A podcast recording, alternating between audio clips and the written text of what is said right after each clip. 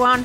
I'm Victoria Shepherd, and this is the Happy Henry's Woof You podcast, where we get to find out a little bit about the people around us who work with, play with, or know something about dogs.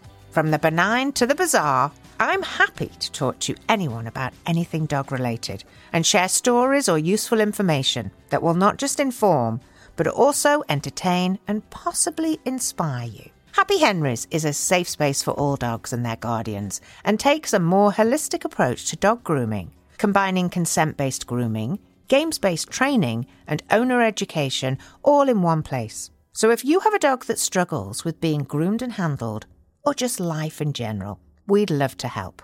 Today, I'm talking to fellow groomer Daniella Malcolm Stewart, who I've been following for a while now. She's fully embraced the kind and gentle way of grooming, and her social following is now reaching far and wide due to her knowledge, her desire to continue learning, as well as her wonderful web content. Daniella is a certified holistic groomer and cooperative care specialist and runs Woody's Holistic Grooming. After completing her City and Guilds qualification, she found the course left her with more questions than answers.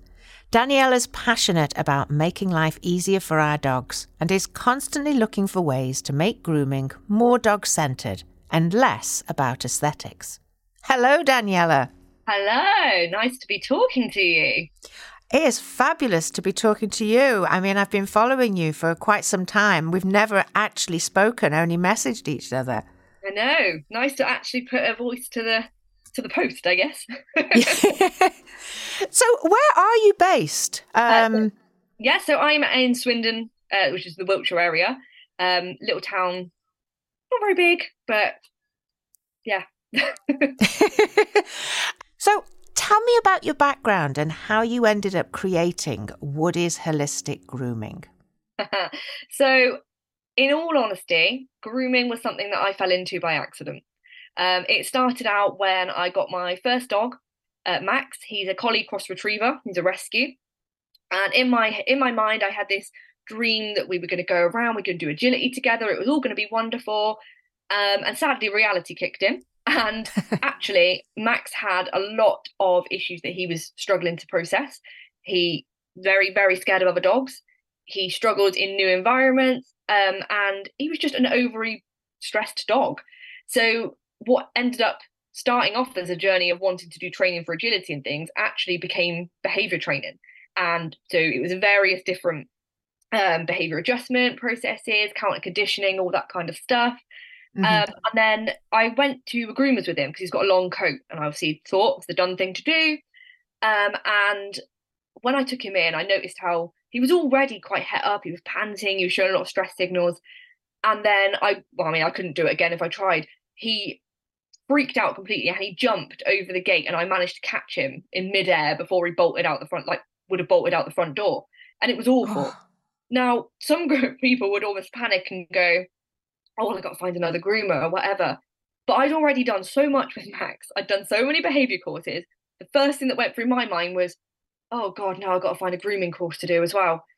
And um, so I then went and did my city and guilds. Um, I'm on my level two grooming qualification, with the literal only intention of grooming Max. I had no intention of doing it as a career. But as I did the course, um, I just noticed there was a lot of things that that weren't being picked up on, and a lot of the behaviour stuff. I mean, in a 20 week course that I did, there was something like 30 minutes theory on dog behaviour. Yeah, that's what I was going to ask you because you said you didn't find all your answers by doing the standard grooming. So, what kind of information were you looking for? So I think what I was struggling with with it, a lot of the training was how you get from A to B. It, and what I mean is in the sense of how is this scruffy dog, how do we get this scruffy dog to look like this, you know, prize poodle type thing? But there was no training as to, well, what do we do when the dog emotionally cannot cope with that environment? If they you know they don't like the sound of the clippers or they're terrified of getting in the bath they don't want you to hold, hold their feet they don't want you to do that you know it's all well and good telling someone how to safely clip nails but if you're trying to find that hook and you're trying to find the quick when the dog is pulling their nail away uh, their foot away from you mm-hmm. how do you how do you do that how do you get past that and obviously when you first start out you tend to underprice yourself, which most groomers do, and therefore you do sometimes end up with the dogs that no one else wants. And what some people perceive uh, that call those the difficult dog or the naughty dogs, what I actually thought was these are the dogs who are really struggling, and no one seems to want to help them. No one right, they are they are shouting for Yeah, help. they- They're they- screaming for help.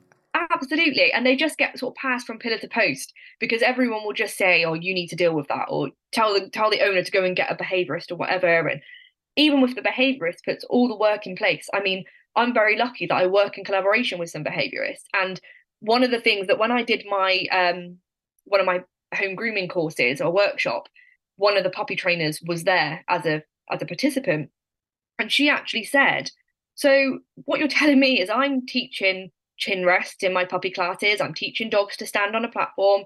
But actually, when they go to a grooming environment, they could potentially be put up somewhere, having their chin held, having the, you know, the neck nooses and things like that.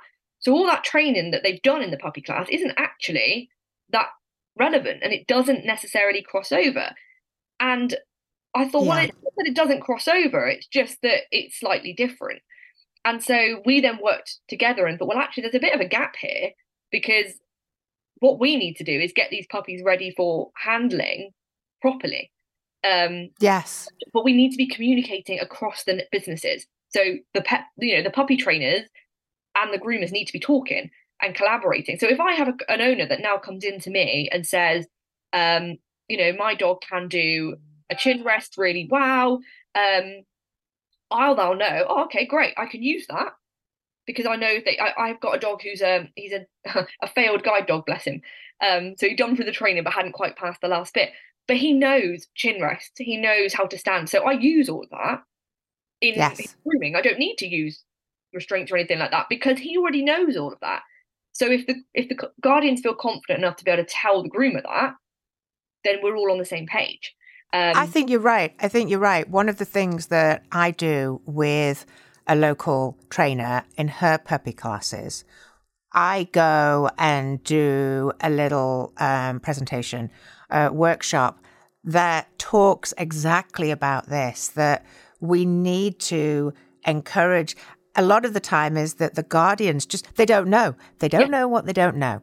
So if we can get in there at the beginning and help support them with getting their dog through the process.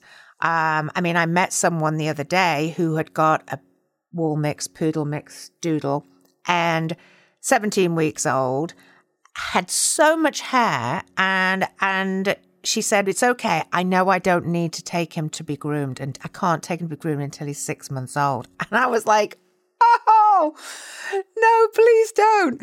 Um, but I think a lot of they don't realize all those steps, as you say, with the the every single step that could possibly be a trigger for that dog and push them to a point where they shut down, which we we obviously don't want, do we?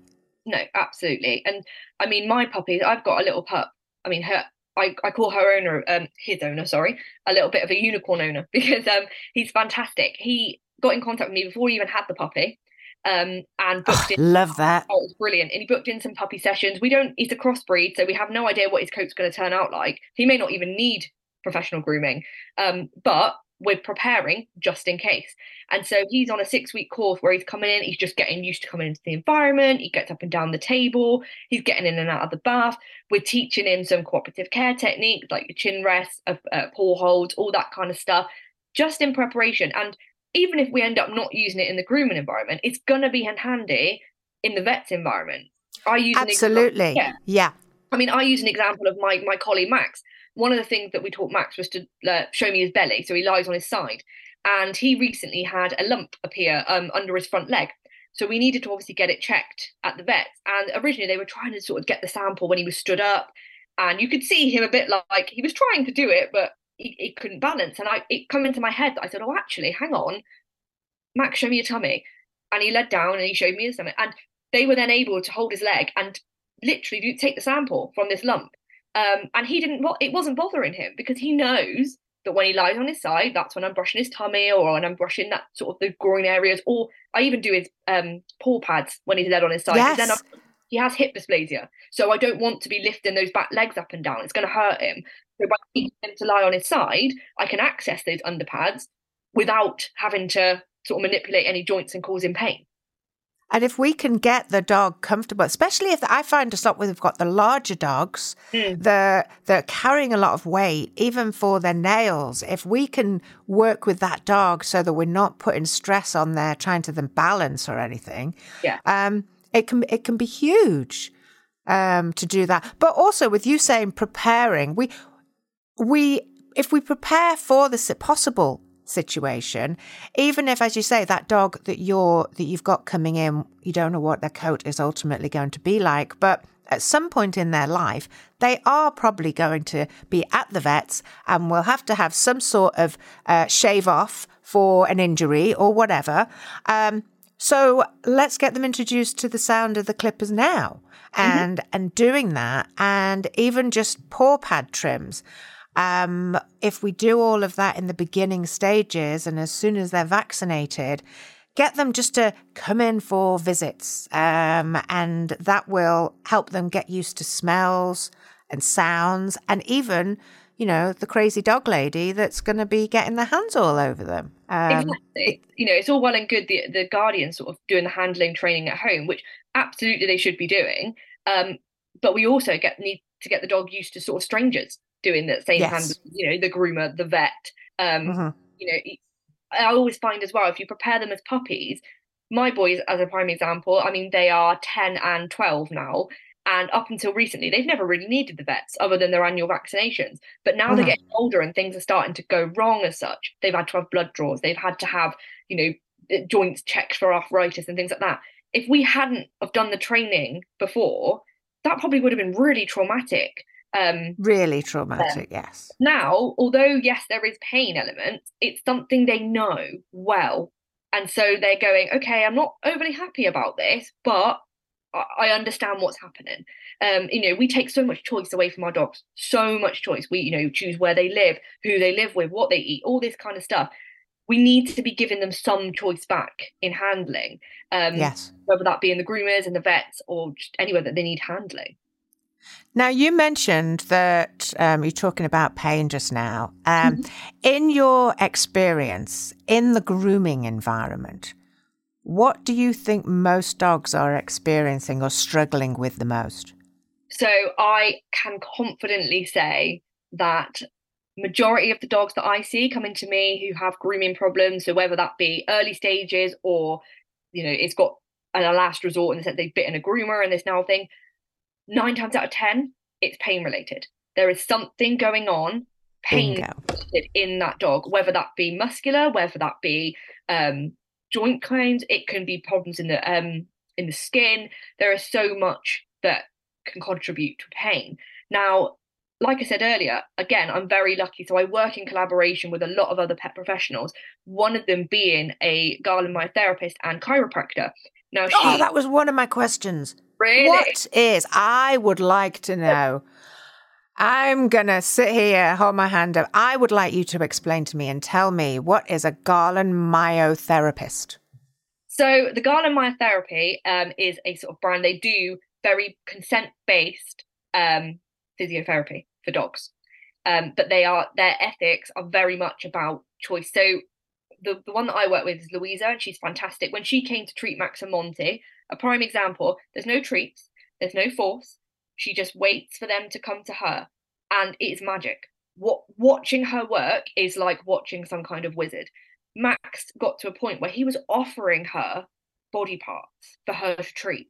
It was so. Is just, it some kind of? Is it like an energy flow thing as well? If I'm really honest, I don't know. She does Louisa, but it does, works. Yeah, it does. I mean, Louisa is a Reiki practitioner as well, and so she does do that as well. But I don't know if all the Galen myotherapists are. Um, now, it, they've got a whole website. It's one of the things I was looking at myself actually, because they do a lot of um, courses and things that you can sort of tune into, which is really good, really good educational pieces on there. Um, but yeah, they, they, she's worth her weight in gold. And the amount of times that I see a dog come into the groom room And I mean, since working with Louisa, I can no longer look at dogs in a normal way. I cannot help but analyze the way they walk, the way their structure is. It's awful. Um, and you know, sometimes it's like you know what if you it's it. I sometimes regret having the knowledge. Oh, I think 100%. that that don't you right because you're like I need to know something else now. Yeah, ignorance is bliss sometimes. um, but yeah, now I just can't unsee it. And the amount of times that you'll have a dog that they'll say, oh, they hate having their front legs touched, or um, they hate having their. I mean, front legs is a big one, and one of the things that we often find is what we may assume as their front legs or their feet being the problem. Actually, they may be having overcompensatory pain in their shoulders because if you look at their gait, their pelvis is higher than their shoulders. Now, in an ideal world, it should be a straight line, but obviously mm-hmm. it isn't. And so if they're compensating for pain in their back legs or they're compensating for pain in their shoulders, if you've got a dog who's overly anxious and is therefore holding a lot of tension, it's a bit like us. If you've had your shoulders up by your ears all day, it causes pain and that radiates down their legs. And so actually, we need to address that pain before we can address the problem with the dog having their foot handled.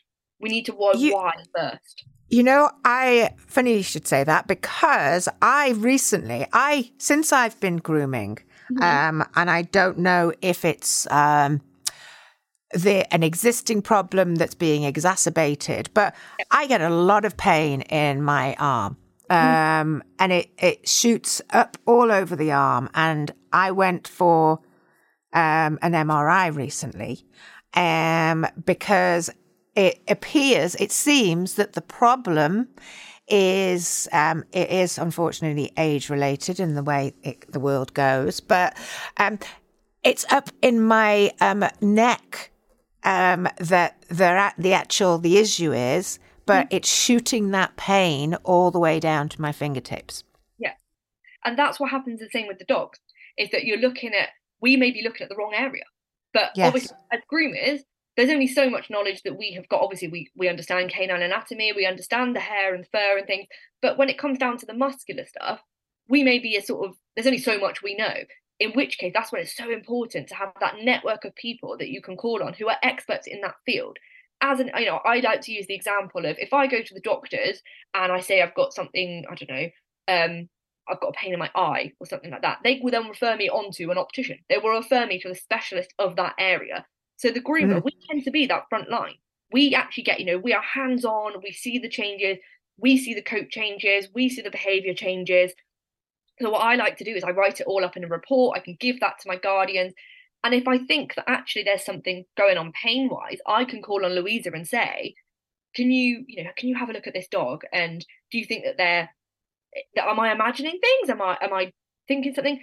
She can then assess the dog from her perspective, write up these reports, um, and then in collaboration, we can give that information to the guardian, who can then get the pain sort of referral to the vet. Because the vet. Oh my gosh, they you the guardians must just love you. This service that you provide for they, them. It's just um, the way I try and explain it to the guardians as well is if we're all singing from the same page and we're all working in collaboration, it's going to be faster. Because yes. the problem is, if I'm not talking to the vet and the vet's not talking to me and I'm not talking to the guardian and, and vice versa, it only takes one piece of the puzzle to fall out.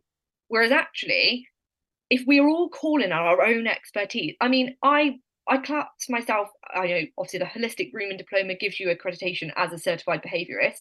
However, what I tend to say is I'm a grooming behaviourist. I don't deal with behaviour outside of the grooming environment because it's not my specialty. It's not what I it's not what I do. However, there can be a knock-on effect. If I have got a dog who is terrified of being in the car, for example. They get car sick.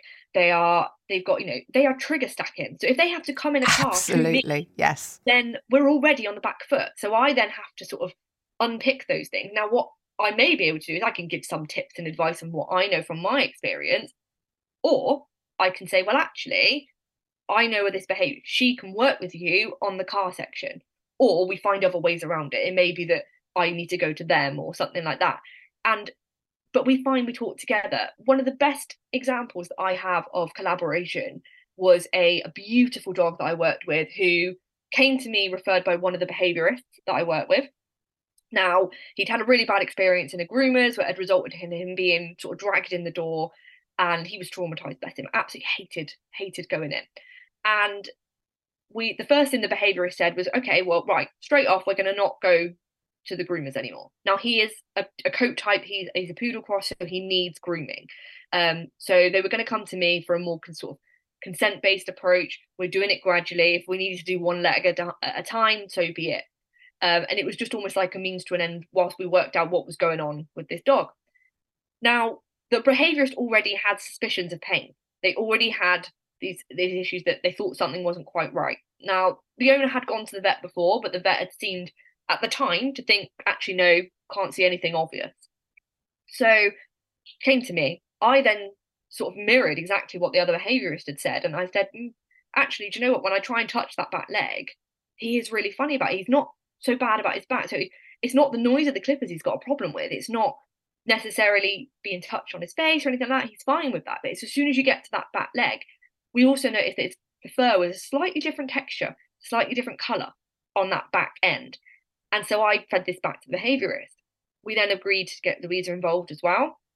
She then wrote the report, um, had a look at the dog. And Louisa is the chiropractor. She's the chiropractor, yeah. So with the information that Emma had led on as the behaviourist, followed by the information I had gained as the groomer, and then linked up with Louisa as the chiropractor, when you put all of those together, we then gave a report to the guardian, who got to the vet, who then got a scan. And this dog was diagnosed. They had, uh, I think it's like a spinal, one of their spinal cords had sort of shrunk down on itself, and and bilateral hip dysplasia.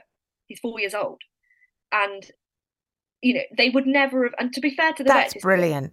It oh, it's amazing. And it to be fair to the vets, they can only go on what they see in the in, you know in the clinic and dog we know and, and we and we know that a lot of time the dogs are masking the pain oh, especially if they're fearful of the vets. Yeah. They that that fear overrides any sort of fear pain issues they have. So it is difficult. I think it, it's it's not that vets are no good it's that not. they can't possibly do it. So working in this way with a team of people mm-hmm. and you all um, collaborating is absolutely brilliant. And it, you know what? It's worth its weight. And the the vets, I mean, my own vets, they've referred dogs on to me as well, and I've sort of spoke with them because it helps. It helps all of us if we're all talking together. Yes. It makes life easier for all of us. Um, because, like I say, the guardians have then got the videos, they've got the reports. The vets can then use that as a go, as a basis of something to go on. I mean, like I said before, we know dogs are stoic. We know they love to hide things. I've I've had dogs who, you know, owners who said to me the dog can't be in pain. They still, you know, they still run across a field or they still jump in the car. Um, one of the first things, to be fair, that I do is refer them to the Canine Arthritis Management page, and there's a really brilliant video on there about recognizing pain in your dog. Um, so I use a lot of their stuff in, in my in my groom room, and they've got a lot of really good forms that you can fill in as well that help analyze pain. Um, so apart with that canine referral, how do you? A lot of the time, we find that getting the guardians on board with, you know, they've turned up to get their dog groomed, they've never noticed anything, and now someone that someone's telling them this that that there's something not right. How do you? Bring those guardians into um, bring them, them their thinking around. Um, what what sort of advice can you give to other groomers or or guardians as to what how do we encourage people to then go that extra mile and sometimes that extra expense because let's face it they come to us for grooming and then we see something that we think that, that would be worth a vet check, a lot of guardians, if they don't see anything wrong with their dog, because they do know their dogs, yeah, right? Absolutely. So why why should they? So how do you sort of inc- bring them into the fold? So one of the things that I try and do is not put words in people's mouths. So in the sense of if you put a label on something now emma one of the behaviorists i work with has a fantastic webinar about this but refers to dogs in that sense that about how we shouldn't label the dog. Like if you say your dog is anxious you, you know you, mm-hmm. you don't say that. You need to actually say what is it you physically see? What do you actually see? And so when a dog comes into me i will say to the owner as an example so i've got pictures on my wall of um sort of the perfect conformation of a dog like skeletal muscular and all that kind of stuff And so I might say to them, okay, do you notice when your dog's walking across this room here? Look at the way their shoulders are and their and their you know their pelvis. Is that you know, or look at the if you watch their I've I've had it where I've said, if you notice that their back right leg as they walk, it slightly slips under, it's slightly curving. And the owner, nine times out of ten, they'll go, Oh, never noticed that before. Now I can't unsee it. And it's really bizarre. And it's things like that. Or I'll point out how uh, I had a dog come in recently who we noticed there was one part of her of her back that all her coat is beautiful, black, silky, like oh, absolutely stunning. But there's this one patch that's really dull, um, and really odd, and she itches at it. Now, we, you know, she was, oh, I thought she just needed a good groom, and I say I'm not denying that she may well need, um, you know, a bath or a brush out, but it just seems a bit strange that it's just that one area. Whereas normally, like if you think about your German Shepherds, if they're blowing their coat, you know, there's loads of it everywhere. Yes. This was one localized area. And so it, it's educating in the sense of you're not you're not stating something's wrong. So I wouldn't come in and say, I think your dog is in pain. Your dog has got this. But what I would say is, do you know what? That doesn't seem right. Have you noticed this? Have you noticed anything else? Have you tried getting some videos? I'll send them the pain. Um, um, Louisa's got a fantastic pain questionnaire uh, and so have Canine Arthritis Management, to be fair, on their website. So we're going to get all of these. I'm going to get these links from you so we can put them in the show notes. So anyone who's listening, don't panic. We will get it all put together. yeah, we've um so we have sort of like forms that we'll send out and ask the guardian to fill them in. And it's some stuff is really bizarre that you wouldn't think of. It's like, you know, does your dog move around when they're going to the toilet? So how many dogs squat and then they start doing this walk? You know, why are they doing that? Is that normal? You know, do they only lie on one side? Do they not lie down at all? Do they only offer one paw? Like all these little things, and they all add up.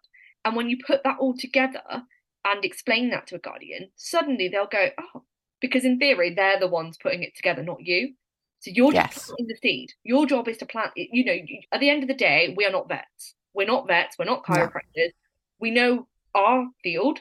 We're not, and I always upfront and honest with that to someone, and I will you know, I will hand on my heart say to a client, look, I suspect there's something, but I'm not a vet. And therefore, you will need to get a veterinary opinion on that. They will need to be the one that have the final say as to what is going on. But I also explain to people because this is the thing I think we need to like. Well, the one thing we do almost need to hammer home as groomers is no matter how much desensitization, counter conditioning, or whatever other behavior theory you want to follow, if you are up against pain, you are always going to hit a barrier.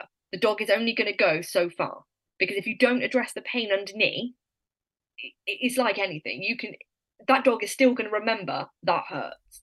Yes, and we have to undo all that. Um, and even after the pain has been treated, then there'll be time where the dog is still going to have that learned memory. It's still going to have that thought process of okay, well this hurt before. I mean, the amount of dogs that I have that have got a real issue with their ears. Um, and they hate the dryer, for example. And I'll say, okay, but one of the times they went to the groomers, you said later on they got diagnosed with an ear infection. Now, could you imagine the noise of a grooming dryer when you've got an ear infection? It's just unbearable, the thought of it.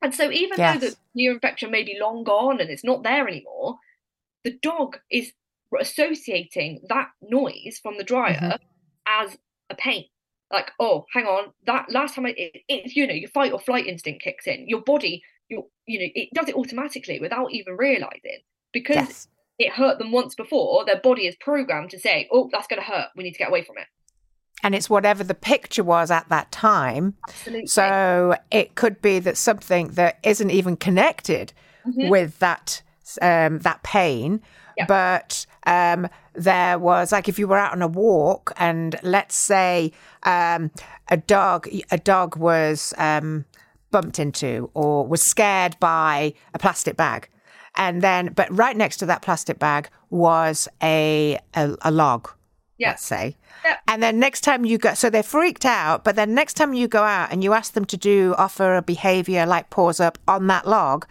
they may have linked that log with the scary plastic bag. Yeah.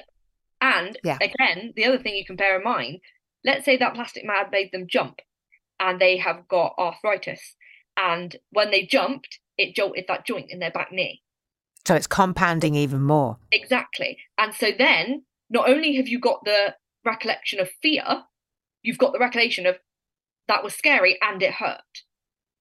Yes. And so in the grooming environment, I think that happens a lot where the dog has got something and you know their skin is so much more sensitive than ours. I can't remember the exact figure, but like the amount of neurons that they've got in their skin is unbelievable.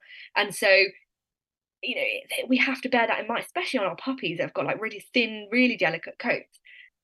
What we may think is we're not you know brushing too hard or something like that. Actually, for them, that's really scary.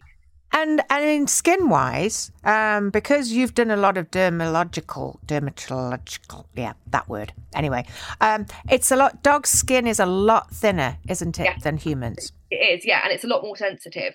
Um, and so we have to be really cautious about the brushes that we use on the dogs and introduce them slowly.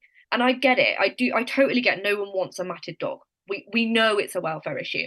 However, I would much rather Uh, you know, shave off a little bit at a time or brush one area at a time and the dog be comfortable and not traumatized, then shave it all off in one go just for the sort of, okay, I get it when we say it on the grounds of welfare. But my theory is as long as you are working on it and not just leaving it, if the dog is at risk of fly strike or if they have got, you know, infected skin underneath, then yes, it needs to come off. But if they are not emotionally ready for that, then that's when we need to be calling on our vets. That's when we need to be getting the help. We may have to do it under sedation just to have it all off so the dog has no recollection of what's happened. But that's not a means to an end. I, I did sadly have a dog who the guardians, it, unfortunately, by the time they got to me, this dog had been being groomed under sedation for about six years. It was horrendous. Um, I don't even know how it was allowed. Um, but because no one was willing to then work with the dog afterwards, because the dog was obviously quite scared and didn't groom grooming. It had bitten people. But what that dog really needed was to have that one sedated groom, have it straight, stripped off, you know, and then start from scratch, right from scratch, blank and canvas. Yeah, with a baby brush to start with, whilst it's really short. Then you can move up to your to your combs and your you know your more thorough brushes, shall we say? Um, and it, it's about that gradual approach and not rushing anything. Um, it's something I'm really passionate about, really, really passionate about, because I do think there is a lot of this, but it needs to be done on a welfare grounds without, you know, who decides that emotional and physical pain, who who decides which one is more important? So, you know, we're very quick. If our dog's got a broken leg, we'll be quick to get to the vets, you know, we get it fixed. But if our dog is emotionally broken, we, we tend to just brush that away. And sometimes I do wonder or worry is it because we can see a physical thing. We can't mm-hmm. see the emotional side. So as a as you know, myself included, you know, I've got two dogs myself, and the outward uh, the prime example, Max is a very he's my collie cross. He's very outward with his emotions, bless him. He's very barky, very loud. So he draws attention when he's outside. So we've done a lot of work with him. We did a lot of training um, because I guess in some ways, subconsciously, you're embarrassed because people are looking. I think it is. Uh, people, we as guardians, if we have reactive dogs, or you know, if we get put labels on them, or whatever, yeah, that it's we get. We yeah. worry about what people think of us. Mm-hmm. I'm a bad owner. I'm, you know, I'm yeah. not doing the right job. And and so I have a lot of empathy for people who come in to my salon and and have those struggles. So you're absolutely right. And I think that's the thing when you get the ones because you have the dog who let's say the dog is matted. Now the the guardian's done the right thing because they're conscious that the dog is matted, they're uncomfortable, they want that fur taken off because one, it makes them feel a little bit better as well because they think they've obviously addressed the problem. But they don't necessarily see what happens in the grooming environment. They see their dog come out and is physically better. They you know they're physically not in pain anymore, which is true. What they may not see, and it's not through any fault of their own, is the emotional side of it. They might not see that actually that that was so traumatic for that dog that you know they were strapped up to a table. They they may have had their behaviour signs ignored and things like that. And so my job, or uh, what I think any sort of consent-based groomer's job, is to sort of put the two and two together. That the emotional well-being of your dog is just as important as the aesthetic. I would much rather, like I say, send a dog half groomed but emotionally they're okay because actually yes. it's a lot easier to fix the physical pain than it is the emotional. The emotional is a lot harder to fix and a lot longer. Yes, absolutely. So, didn't you win an award recently? I did. I won the Pet Remedy Summer of Love uh, Pet Groomer of the Year award. Now, when I Um, read about it, you seemed a little surprised to receive it. Oh, honestly, I was completely, it was out of the blue. So I'd seen it advertised um, and I'd nominated uh, some of my behaviorist friends actually. So, and I'd shared it on my page going like, oh, hint, hint, like laughing. But I had no, no inkling whatsoever that anyone would actually nominate me. And if they did nominate me, I, I know, I thought it'd be someone like my mum. and um, You're like me. I only think my 85 year old dad listens to my podcast. oh no, I listened to it. I listened to it. Oh, so I um yeah I, I I had no idea and so when they then not only did they obviously say I'd not been nominated but I'd actually won it you know there were people on there talking there were people like Victoria Stillwell there were people like Chirag Patel all these you know oh these my big gosh. names and I was like I mean I'm not saying that they necessarily like they weren't the they were speakers on it and um I was just like oh my god to be even like, In the I same realm. yeah, I was like, my God, my name to be even mentioned by Pet you know, Andrew Hale, and I was just honestly, I was so starstruck. I think I cried um, because I'm not surprised. Yeah. it was, um, but it's not. It's not even just that. It was the, you know, I I've got major imposter syndrome. Anyone who will, you know, all it's horrendous, and Oh, join the I- club. Yeah. oh god i think it's just i think it's common in the pet industry unfortunately um but i was very much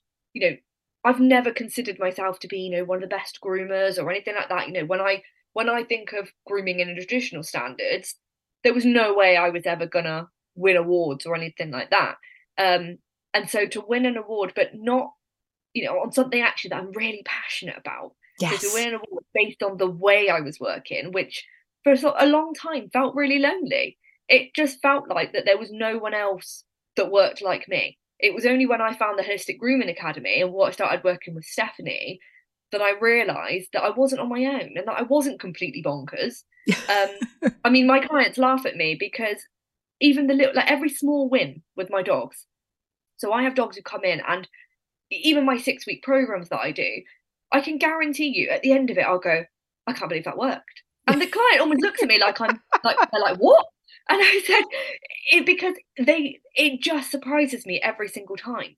Because it does. It it seems absurd. It absolutely when you say to someone, you know, I can get your dog to file their own nails, or I can get your dog to consent to being groomed. Now, the one thing I always say, and I emphasize this to everyone, I don't say that I'm going to make grooming a positive experience because I don't think you can 100% take the grooming, like take the stress No, out. but you can make it tolerable and Absolutely. parts of it enjoyable, right? Yeah, so exactly that. that you you add that little pressure to help them grow, but then you throw that in with something that is going to release that tension.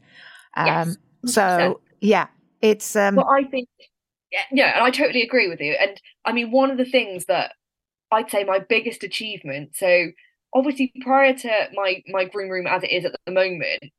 So obviously, when I started my business, well, coming up, it'll be six years in May, uh, March, sorry. When I started, you know, I was very much, I was learning, probably following the traditional methods a little bit. Not, I was never hundred percent on the sort of traditional guidelines. I was always doing it a little bit differently. Um, and then obviously COVID struck. Then I inconveniently fell pregnant twice. as you do. Oh my gosh! as you do.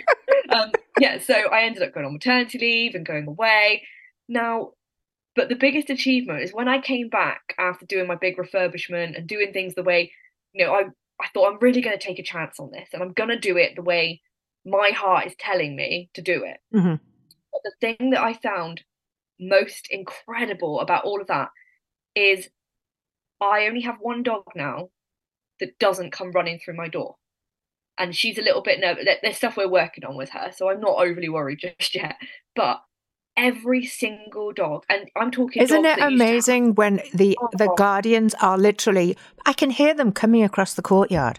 Soon as they get to the farm where I'm located, I hear this, do, do, do, Yeah. and they are getting pulled through the door, and they So- come barging in and jump straight on the table. Yeah, it's oh, it's amazing. I mean, I've got two that, that sort of come to mind. I had my Saint Bernard, who I oh, oh I, I, saw a picture I, the other day. Yes, today oh, it was on. Wonderful. I think. Yeah, it was today. Yeah, they um they sent me some pictures of him. He is unbelievable. That I mean, you'd never believe the start that that dog had in life. Like, but he is just and I actually thought his owner was going to fall flat on her face this week when he came in because he pulled her so fast to come into the room.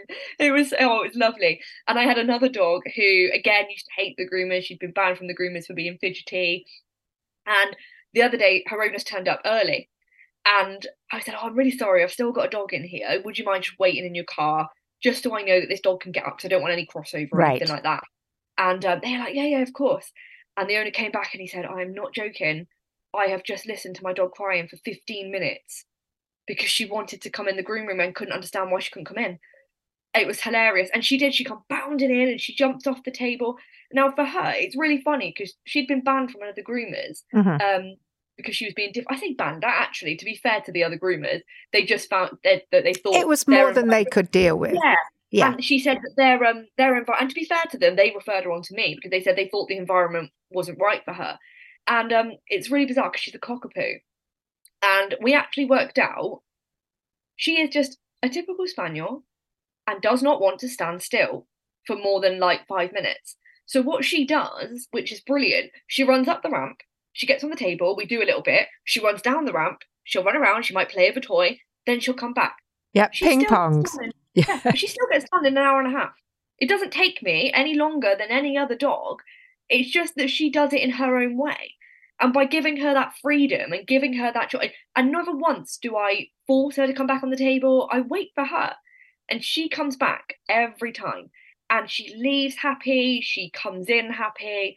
And that is worth its weight in gold. And I would rather than, and I think she still looks beautiful as well when she comes out. So it's not that people can't have a good looking groom. You no, but I, I, I have been known to say to some of my clients, do you she said oh they look lovely and i go you really want to tell people where you got your dog groomed and they're like no we are proud of it yeah i mean to be fair i had a dog come in who i was working with a wire fox terrier and oh he is beautiful and his his guardian is a trainer and she went to a, a class where she's training prospective trainers and she brings her dog in as a demo dog. Mm-hmm. And someone did ask her once, they're like, Oh, have you done a bit of a home grooming job? Because we were doing it gradually. And when she said, "Oh no, no, I, I go to professional groomer," the other person was a groomer, and she was like, "Oh, you've paid for that." And she was almost mortified. But then when the uh, guardian explained how I work and what I do, the groomer was like over the moon and was like, "Oh!" And actually, said groomer then went on to contact me to oh. talk about how it's working. So it was fantastic. I, I think that's it. I get a, quite a lot of calls from just people wanting to know more about this crazy lady and what she does. Um, but I, I, honestly believe people come into my salon when they're when they're just being sort of like just look see and let's see what's going on, mm-hmm. and then I start talking to them, and I think I'm up with your passion. And yes, when I get excited, I talk really fast as if I'm on a steam locomotive and I can't stop. Um, and I sort of see their eyes as if they go, you know, if we back up slowly, they, she might not see. but, Absolutely. You, but I find you get you know energy is such a big thing, and I mean dogs are the best judge of character ever.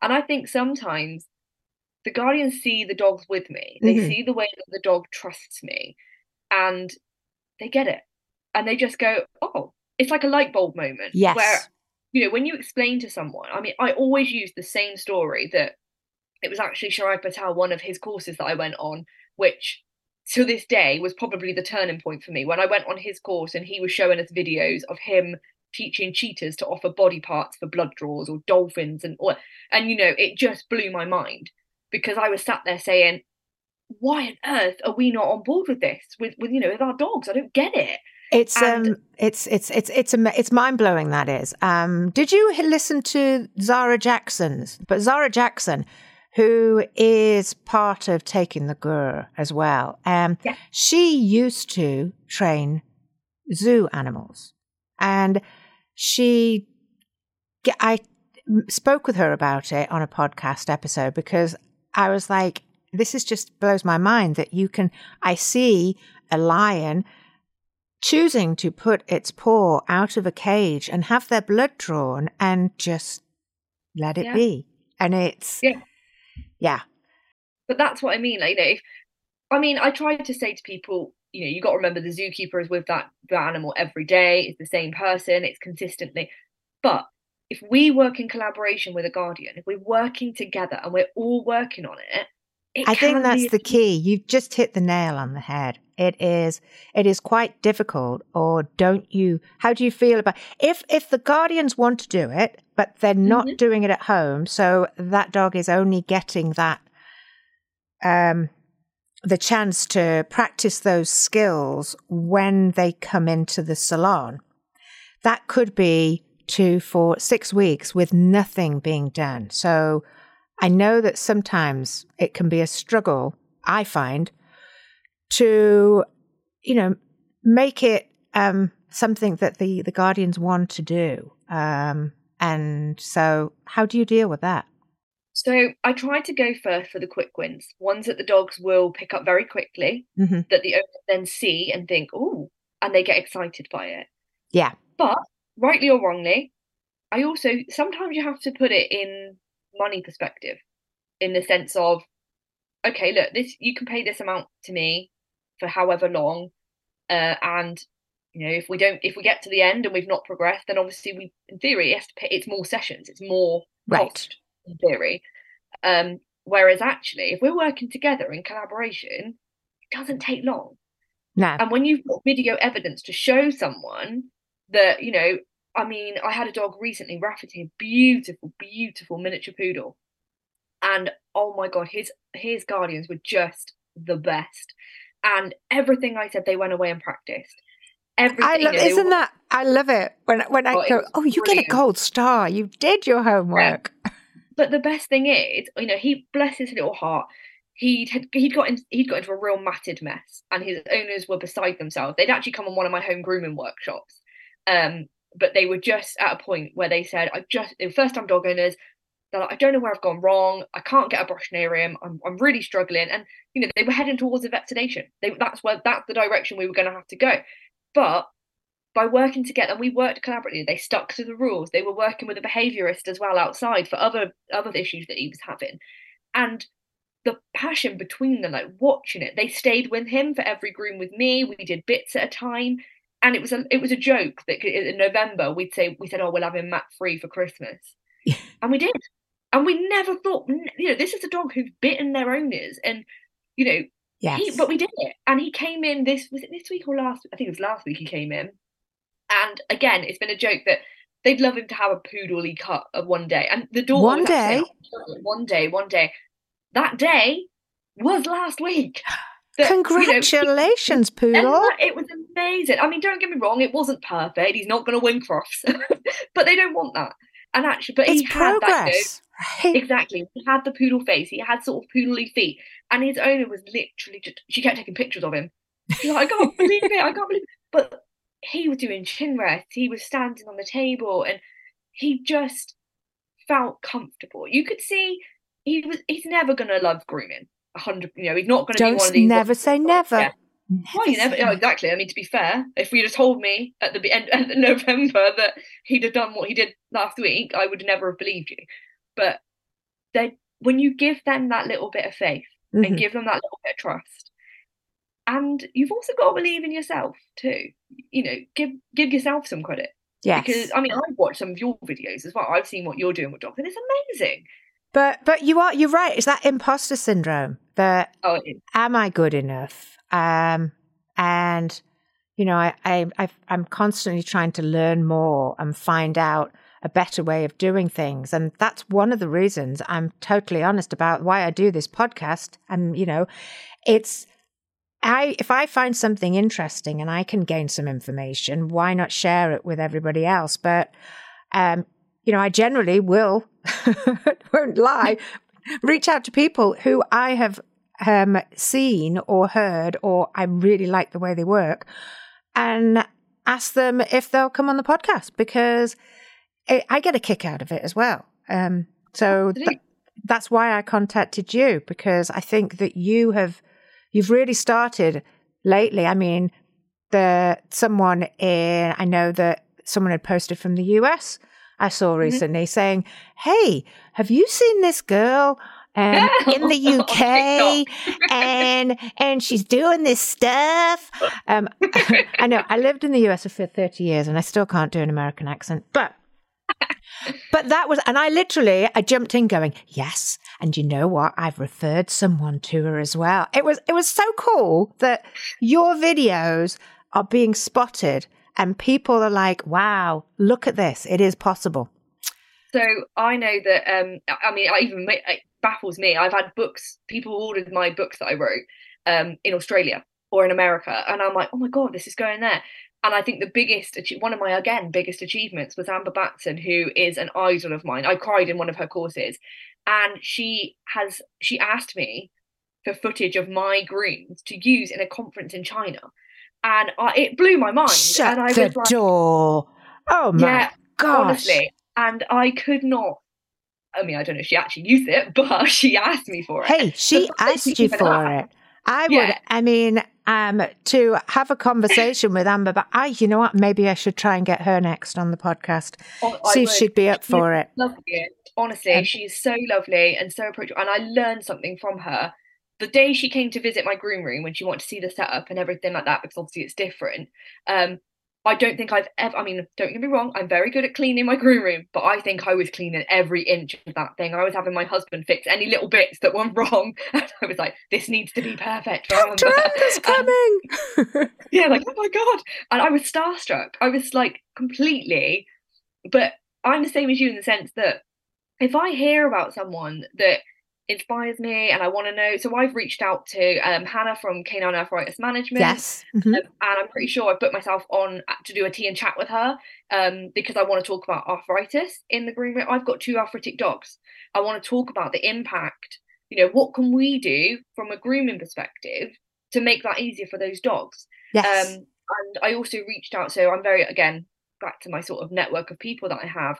Um, that they put me in contact with John Mackey from um, the London Zoological Society. So I was chatting to him about how he trains the dogs in the you know in the zoo and uh, the dogs animals in the zoo um, to do cooperative caring and things like that.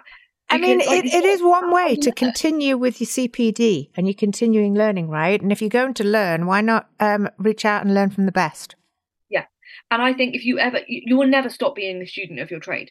There will always be something else. There'll always be something to learn. There'll always be a new way of coming up with stuff. And I'll be the first to admit if I think um, that I've done something not wrong as such, but if, if there's a better way. Yeah. Um, I actually listened to a podcast by the Fenzi Dog Academy. Uh, Yes. so there's a Fen- um, oh, they're fantastic. And Mhm. I was listening to one of their um, webinars the other day, and it was talking about luring. And I know I've been guilty of luring uh, before. yeah. actually, you have to try and ease off on the luring, but you Oh. can still lure for a lot of things, I think. Yeah. You can, and it's just about learning a different way. And I try, and literally, I listened to a webinar, and that afternoon, so about an hour later, I had a dog come in, and I You tried it. place things like, yeah, and it worked. And I was like, oh my god, this is amazing. My mind is blown. And you know, so you're always learning, and there's, I mean. We always, when I meet, we have our collaboration meetings at a coffee shop. Um, I think Starbucks must hate us when we rock in because they know we're going to be there till closing time. You know, we meet at seven, and four hours later we're still there, um, and because we can't help it, and we just feed off of each other. And I mean, I would say to any groomer out there, start networking. Networking, talk to behavior, but not just with groomers. Talk to vets, talk to Yes. trainers, talk to behaviorists, talk to hydrotherapists. You know, these are all people that have got a mountain of knowledge. And actually, it's really funny how quickly you'll see how it all blends together. Yes. you know they are it was all linked. And when we're working together and it's not just and that's another thing you can sell to the guardians. Because if you're working together you're going to get a quicker result. You're going to get the best for that dog. We're all singing from the same hymn sheet. Absolutely. Um, now, we've t- you talked about grooming, running workshops, um, self publishing your own book for Home Guide, um, and you also have a young family. How do. are you managing it all? I'd just like a little bit of your fairy dust, please. um if i'm really honest i don't uh, it's all it's all an act no i'm joking um so i'm very lucky i've got a very supportive family um so yeah i have a one year old i have a four year old um, and I have two rescue dogs. Um, and so, yeah, it, it is hard. And I won't lie, there are times where I sit and wonder what the hell I'm doing with my life. Um, but I think when the passion is there, you'll make it work. You, there, there is always a way. And, you know, I want my girls to grow up with a mum that they're proud of. You know, I want to show them that Aww. you can they can do anything that if they set their mind to. And you know, watching my four year old have her, my so my elderly dog, he's at, he's at least twelve. He could be older. He's a rescue. Mm-hmm. Um, he got up on the sofa next to her the other day.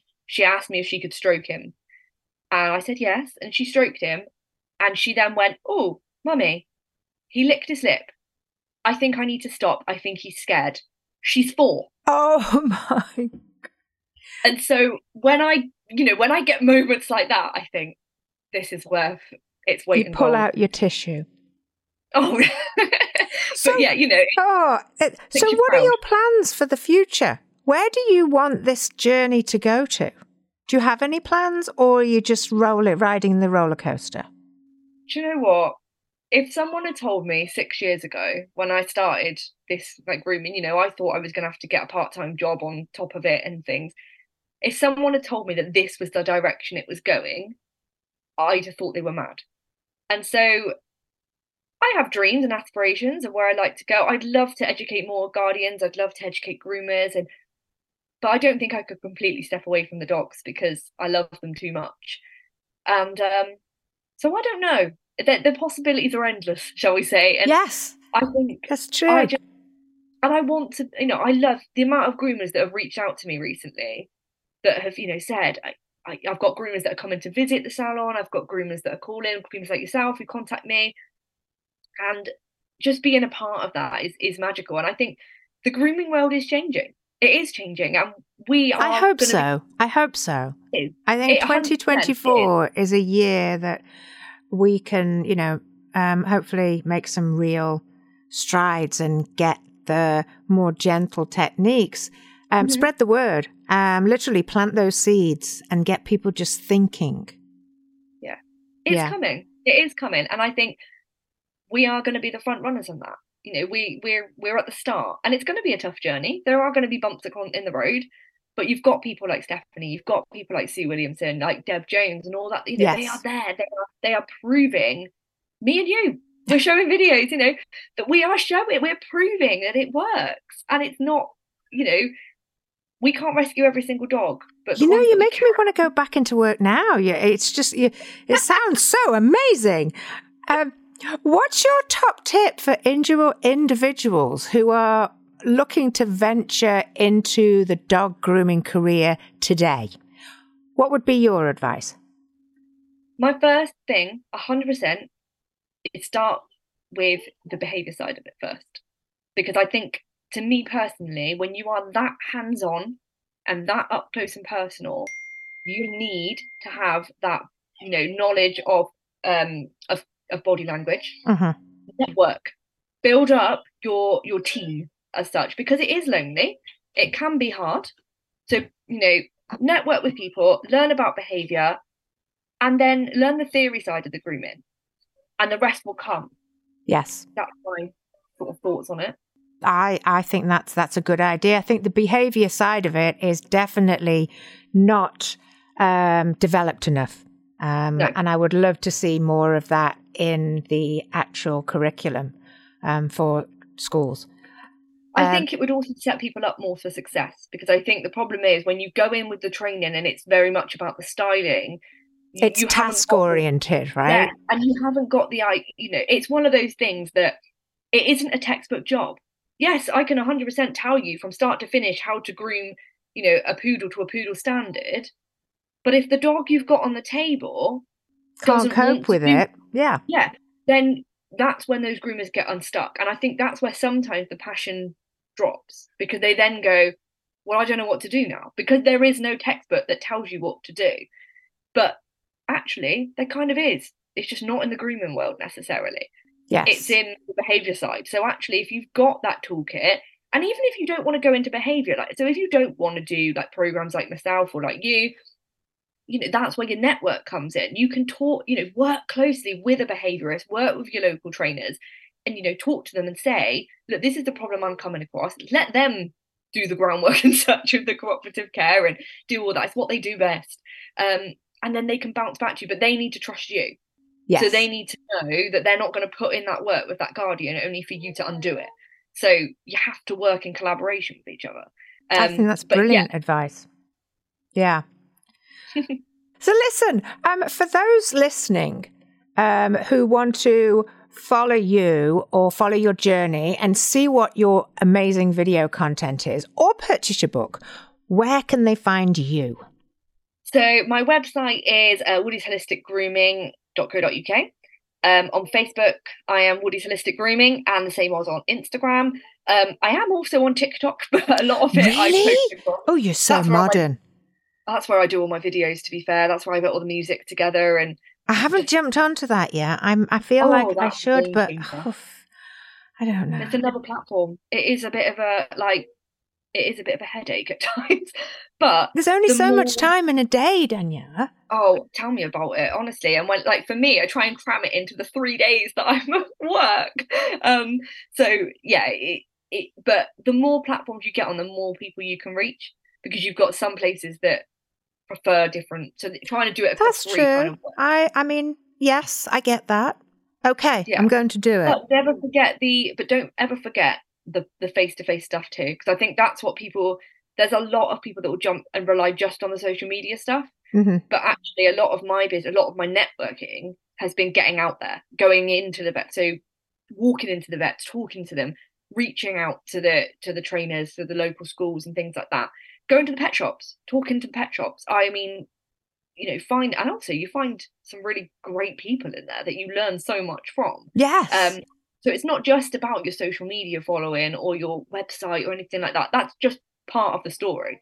You know, you have to get and build that that that attachment to people, human human thing, because I think that's what we miss sometimes. There's, yes, I think we definitely do. Um, it can be lonely, as you mentioned earlier. Um, so Finally, if you were a dog, what breed would you be and why? Oh, do you know what? I hear you ask this question all the time, and I'm always thinking, like, hmm. Oh, do you know what? It'll make me laugh. I think I'm a bit like a collie. Like I'm smart at times, but I can also get very, very focused on something. Lights on, no one's in. it's like that's it. That's what I'm going to do. And but I can also scare easily, like a collie. I'm quite a sensitive oh, soul, really. Oh, yeah. I am quite a sensitive soul. I always think of my Max. He's a collie cross, and the collies are so misunderstood, where everyone thinks that they're these scary and crazy, intelligent dogs, but actually, all they want to be is is your best friend. They want to be your best friend. They want to make you happy. So yeah, I hope that I'm a bit like a collie. Well, you know what? And on that on that note, I will be your friend, Daniella. Okay. because y- y- you've just convinced me. Um, this has been an amazing conversation, and I'm so glad we were able to connect. And I would love to come down and visit your place one day, and perhaps you could come up to Happy Henry's. Um, yes, please. We could do a little road trip or something. Um, and I will um, will get all of the information that Daniella has spoken about and all the links. I'll add them to the show notes.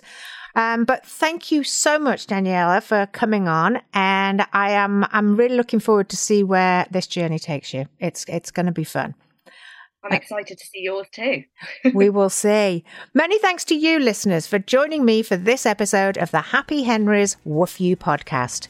Be sure to check out Daniella's social pages as well as website, and I'll include all the information in the show notes too. Woof You is hosted and produced by me, Victoria Shepherd. You can find Woof You Podcast on Apple Podcasts and the Happy Henry's website, happy-henrys.co.uk, where you can stream and download as many times as you like. Please do subscribe, review, and rate until your fingers and paws fall off. The only way I'm going to improve what I do for you is to get your feedback. If you have any questions or suggestions for future topics of discussions or people I can meet from anywhere, reach out to me through the website or our Facebook or Instagram pages at Happy Henry's Dog Wash. Thanks again. I'll be back in a few weeks with Who Knows?